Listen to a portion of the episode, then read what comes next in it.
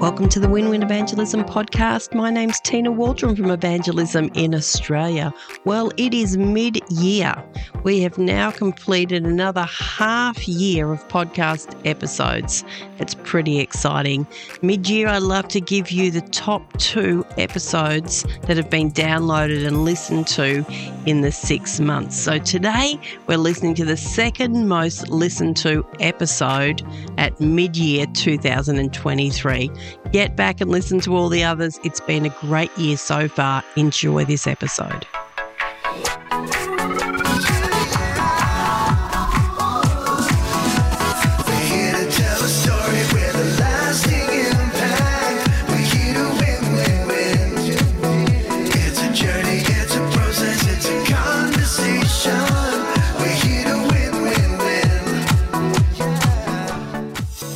My name's Tina Waldron. Welcome to the podcast. Every week, I look to interview someone that can help you share your faith naturally with the world around you. In 2023, I'm going to be interviewing people in Australia, also a few from overseas, and then there'll be a few weeks that I'll jump on myself and actually do a little bit of recording with some information that may help. If you're looking to do some coaching in evangelism or as a female in ministry or an online course this year in personal evangelism, please check out our website evangelisminaustralia.com. Let's get into this week's episode. Welcome to the Win Win Evangelism podcast. My name's Tina Waldron from Evangelism in Australia, and today I'm speaking with Kurt Fredrickson, who is the Associate Dean for Professional Doctoral Programs at Fuller Theological Seminary in California. We are going to talk about the church settled or sent. Welcome to you, Kurt. Hi, Tina. So glad to be here. It is fantastic to have you along, Kurt. I mean, you are very experienced, have a lot of wisdom. Tell us about your ministry background, what you've been doing. So, I pastored a church in California for 24 years. After I uh, graduated from Fuller Seminary with my uh, master's degree, went to one church and I started off as associate pastor for six years. And then they were crazy enough to keep me on. And uh, I graduated, was promoted to a senior pastor, and I did that for 18 more years. So 24 years uh, in in one ministry context, which was just a wonderful season of ministry for for me. Got to see people come to Christ and and, and also deal with people uh, in all stages of their life, with the very best and some of the tough times too. Did that for 24 years. Then 20 years ago, started my new work at Fuller Seminary, running the Doctor of Ministry program and another professional doctoral program called Doctor of Global Leadership. And I have the amazing opportunity uh, to work with pastors and other ministry leaders who just want to excel at the craft of ministry and help them kind of fall in love with Jesus again and fall in love with the church again sometimes because church ministry, as you know, sometimes is really, really tough on pastoral leaders. They forget their call to ministry. They forget even their own relationship with Christ, and church becomes a difficult place too. So we teach them some new things. Our, our slogan in DMIN program is fire for ministry, oxygen for your soul. We want them to learn new craft of ministry and also fall in love with Jesus again along the way. I absolutely love what Fuller does, and it's uh, amazing the opportunity that you have to be hearing thousands of pastors' hearts and lives, the challenges, and you're very much on this leading edge of how does the church operate in the community. Hence our title today, The Church Settled or Sent and that's assuming that you have some idea of sent. So let's talk about that. How would you even define that? A church that is either settled or sent? What would be the big differences of those two? Well, let me get theological for a second. For, for first of all, uh, my basic conviction is that God is a missionary God, and God has always been about the the process of sending, of, of reaching out, of extending to the world, to, to individuals. And because God is a missionary God, he has called the church to be a missionary people as well, both corporately and then individually. When I think about a church being settled or sent, it is a basic premise or a basic decision that every church needs to make. Do they want to be settled? Which to, to me means that they are just content with the nice ministry that they're doing, taking care of each other, doing good. I mean, they're certainly doing good. But are they just content in, in a nice, safe environment? Or is a church willing not only to care for themselves, but also to reach out to extend themselves beyond the four walls of, of their church, to do the risky work uh, of extending themselves out to other people, which becomes more difficult and becomes messy along the way. Yeah. And I think that that every church can be a sent church. It's going to look different in every congregation, but every church has that opportunity to make the decision are we going to be settled and happy in our nice little comfortable world or are we going to be sent out in, in mission to others? Got me smiling here because you've raised so many wonderful points, but so many challenges. Like, let me just ask your thoughts. I love doing outreach, obviously. This is what I do with, with my life and encouraging others. So I love this concept of the church sent. But why do churches become settled? what is going on for a church to become settled? Well, it, it, it's it's good and comfortable.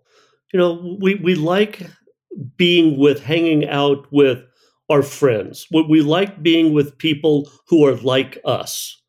You know, and and and we like what is familiar. And as soon as you start expanding beyond that and, and reaching out to other people who are different from us in a whole lot of different ways, who might make us uncomfortable at times, uh, it's easy to just retreat back into that very, very safe space. Hmm. You know, I, I had a um, radical kind of conversion experience when, when I was pastoring my church. And it came about halfway through my ministry as the senior pastor. Our church was growing. A lot of people were coming to our congregation. I didn't ask at that point because I really didn't want to know but most of them were coming from other congregations. And, and so it wasn't uh, that we're winning new people to the Lord, it's that we were just gathering people from other congregations because we were the cool church in town for a while. And I had this sense, and the Lord spoke to me, and I got the sense that what if the rapture took place? Now, that's not my eschatology, you know, so I don't think that, but, you know, just for the moment, you know, what if rapture took place? You know, the trumpets blare and, all the Christians are gone and all the Christians in my church are gone. Would my community of 100,000 people, would my community know that my church was gone? And if they knew, would they be happy or sad? I wanted us to become a congregation that if we no longer existed in my town in California, that that people in our community would be would, would miss us first of all would know that something is not happening because our church isn't there more and they would be sad because our church was doing good in the community and, and so there was just this radical conversion for me first of all that insight that that we were a settled church that we're very happy, content with just the work that we did, taking care of each other, which is great. But if we no longer existed in our community, no one would miss us, no one would be sad. I wanted to be a church that would be missed that people be sad about us. And so we changed the way we did ministry. I changed the way I did my own ministry, and then the church gradually uh, changed as well. Yeah, so it, it, it is a big question because it I think it does have to be led from the person that's leading. You can't start talking about something unless you're actually living it. So, am I correct in understanding that you became a chaplain to the police force in the area? Yeah, so so so that was part of what changed for me. So when I had this realization that I needed to be a different type of pastor, a pastor that was working beyond the four walls. Uh, I, I, joined local local service club Rotary, um, and, and and through my uh, association with people in Rotary, I met the police chief, and the and the police chief police chief in, in uh, at my Rotary Club said, "You'd like to become a chaplain? One of our chaplains just moved away. Do you want to do that?" I said, "Okay." You know, so I went through all the process of getting approved, become a police chaplain, and, and I did that for 24 years in our community. And through my association as a police chaplain, not only did I minister to police officers and other employees um, at the police department, but also engaged in some pretty sad stuff going going on in town. Um, got very involved in homelessness ministry. Uh, got on the board of the Free Clinic, which does medical, legal, dental, uh, mental health counseling, uh, and and kind of became the chaplain to city manager and, and, city council as well. And so it just expanded out. Um, and and I talked about that in uh, our church. Um, and then my board agreed that everybody on my staff need to spend at least 10% of their working hours outside of ministry to the church. So coach something at, at local high school, be engaged in some sort of ministry. You know, and so I was modeling that, my staff was modeling that. And then we were saying to the congregation, you can do this too. You don't have to go overseas to be a missionary. You don't really even have to change the way you're doing your life.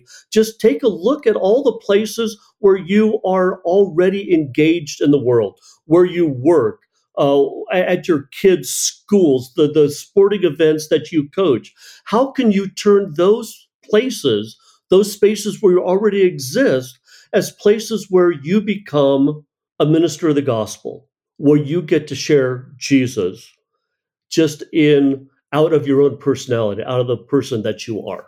Yeah, I uh, I so love this. Let me ask you a big question though, and it's so great that I'm talking to you on the other side of you having gone through that pastoral season because I feel like you're being very open and honest.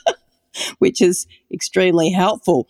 So if you take a church in that direction and, and move yourself from being settled to sent, to move a, a staff from being settled to sent, from moving a congregation, I would think that your measures of success, and now hear me out here, Kurt. Sometimes we can pastor churches, and our measure of success can be how many people come into our buildings. Did you then have to think through how would we change our measures of success so that that were more helpful for people to say, well, we are affirming you if you are living this sense rather than settled life. So we had a monthly volunteer um, vision meeting. Uh, and at that meeting, we gave out two little silly quirky awards a- every month. The, the first award was called the Towel and Basin Award. And it was just this really silly towel and basin that we painted, spray painted gold, you know, and, and that went to somebody in the congregation who was serving within the church because we wanted to affirm those people. So so they got this silly little trophy for a month. They got a T-shirt, you know, and we did that. And we also had a Salt and Light Award, which again was just a little flashlight and a little shaker of salt, and we spray painted that one silver. And, and we gave that to somebody who was doing ministry out in the world, out out in our community, because we wanted to affirm that uh, both the ministry inside the church and the ministry outside the church. Our congregation dwindled by 30% as we started moving in this new direction because discipleship became more of, of something that we were pushing rather than you know those old measurements of abcs attendance bodies and cash you know we started to think about ministry differently and and we were encouraging people in your place in your spaces of life how will you be a disciple of jesus? And and how will you just live that out? And that became uncomfortable for some people. And and so all those people who came to my church you know called it my church back in those days um, because how cool we were they moved on to the next cool church that didn't ask as much of them as we started to ask uh, of our people which then has implications and it's tough implications because then some of the contributions dwindled, which meant we had budget issues to deal with. Uh, and, and when we start to think about programming differently, you know, that caused some people to say, but my kid liked the way Sunday school used to be. And they would go someplace else. And so it's not easy, you know, to, to, to start on the, the, the journey from being settled to sent. Uh, it has wonderful missional implications, but there are some very difficult ministry challenges that go along with that. Yeah, because I would say that, you know, most people that I talk to, including leaders, pastors of churches, would agree with us, would say, Oh, yeah, we really absolutely we understand this conversation and we want to be the church sent, but there are those implications that you've just raised. So, if you look back now to that time, what would be some helpful things that you would say now to maybe people that are thinking, mm, we need to shift in this direction? But Kurt, give us some of your wisdom. Are there things that you would have done differently? How, how could we do this that's going to be more effective or less catastrophic on some of those areas. yeah, yeah. Well, I, I, think first of all that to, to make the move from being settled to sent will always have challenges and consequences to it. Both for people in our congregation and for the pastors, it becomes more difficult to actually be that missionary type of person. To, to always push out is going to be challenging uh, for for people. I, I wish I had done a better job at helping people understand that they don't need to change who they are to be a sent person. They just need to have a new mindset. So my key verse for evangelism is 1 Peter 3:15. So set apart Christ Jesus as Lord and always be ready to give an answer for the hope that you have within you and do that with gentleness and respect.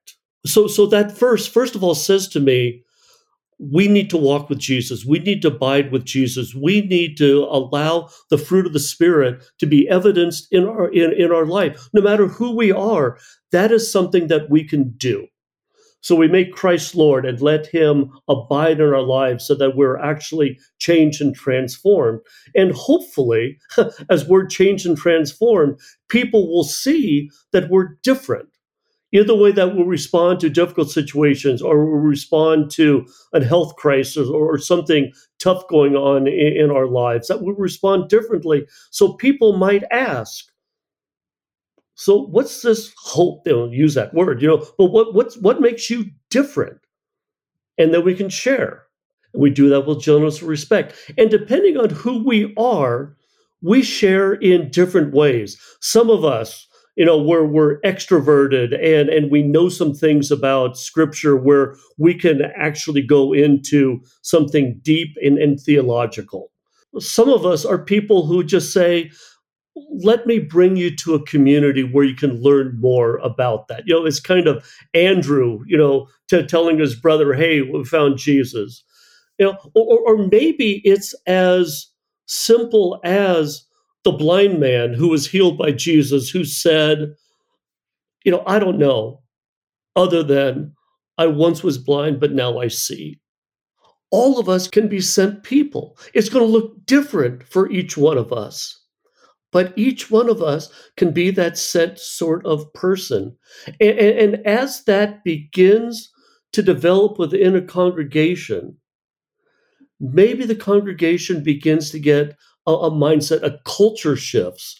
So it's not just the pastors who are doing this, and it's not just a few extroverted lay people in a congregation are doing this, but but there's a greater sense that all of us can do that. And, and I'm wondering if if that became more a part of, of our ministry in California, if if there was a genuine, deep, overtime culture shift then maybe people wouldn't have left and, and gone to the next place that's easier to go to church, but would say, No, I, I want to be a part of this. And maybe be able to say, God is missionary God who has sent Jesus into the world, and now he has sent God's people into the world, and I'm part of that movement. And I want to see my neighborhood become something better and different and blessed in Jesus' name.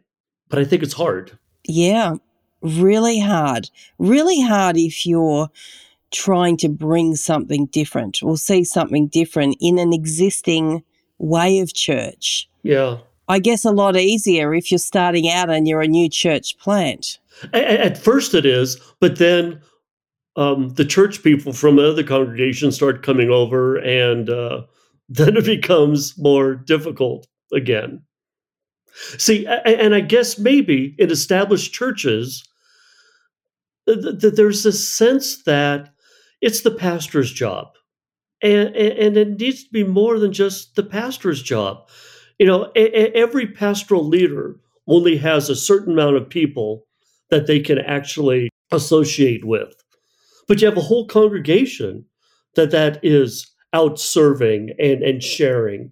It has a radical uh, implications for, for the congregation and for the community.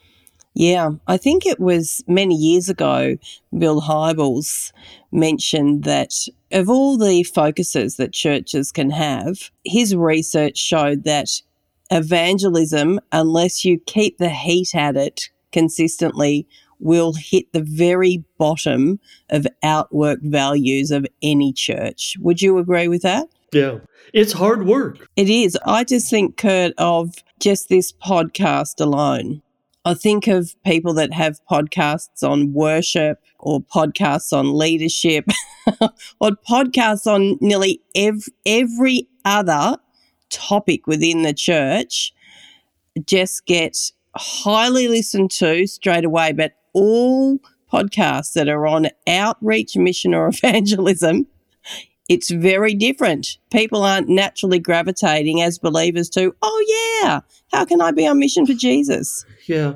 Well, and, and I think that we're afraid of the word evangelism and witness. There are just an awful lot of negative connotations to, to that word. You know, we all know about the street preachers who just kind of yell at us, you know, or we've heard stories about, you know, the person who sits next to somebody on an airplane and says, well, you know, if this plane goes down, do you know what's going to happen to you? You know, and it, it, it, it's just unnatural. And, and, and there's almost a sense of bullying that sometimes comes about when we think about witness or, or evangelism. You know, but if it if we can reframe it as set apart Christ Jesus Lord in your heart, live out the gospel in your own life, just in the ways that work for you without changing mm. and, and, and with gentleness and respect. You know, sometimes evangelism just doesn't have that gentleness and respect sense to it. Yeah, 100% agree. It, it doesn't have to be as unnatural as we've made it. We've made it to be something that is just done by a few. Yes, and I, I, agree. I think there is a there's a challenge around the word as well. But when we start to talk about everyone is can be sent, that we're not meant to be settled corporately or individually, then that's challenging anyway, isn't it? Yeah, yeah, yeah, yeah, yeah. See, and I think it starts in our neighborhood. You know, if, if we just get to know our neighbors and become their friends, not to make them a project, but, but just to be neighborly towards other people, as time goes by, we're going to have the opportunity to do good in, in their life. And as time goes by, they'll understand that we're followers of Jesus. And and and we're not being nice to them so that they become Christians. We're being nice to them, good to them, because that's what followers of Jesus do. Mm, mm. And who knows what the good results might be down the road? Yes. But it starts by, even in our own neighborhoods, getting out beyond our four walls and getting to know the people who are around us and loving them. Yeah, absolutely. Such a challenging conversation. So, the church, settled or sent, I'm hoping today that you feel really encouraged that you actually are sent, that that conversation with Kurt has really fired you up a little bit. I'm going to drop in the show notes for you all the links so that you can stay connected to Kurt and maybe even some resources there of what Kurt would recommend that you could have a look at. Also, you can check out where Kurt is involved at Fuller in Pasadena. So, Kurt, this has been wonderful. Love to have you back on the show. Thank you so much for your time. Thank you, Tina. So good to be here. Thanks. Thanks for listening to this week's episode. I trust it's been helpful for you. Don't forget to check out onmissionwithgod.com. Love to see you in the course this year. Have a great week and see you next time.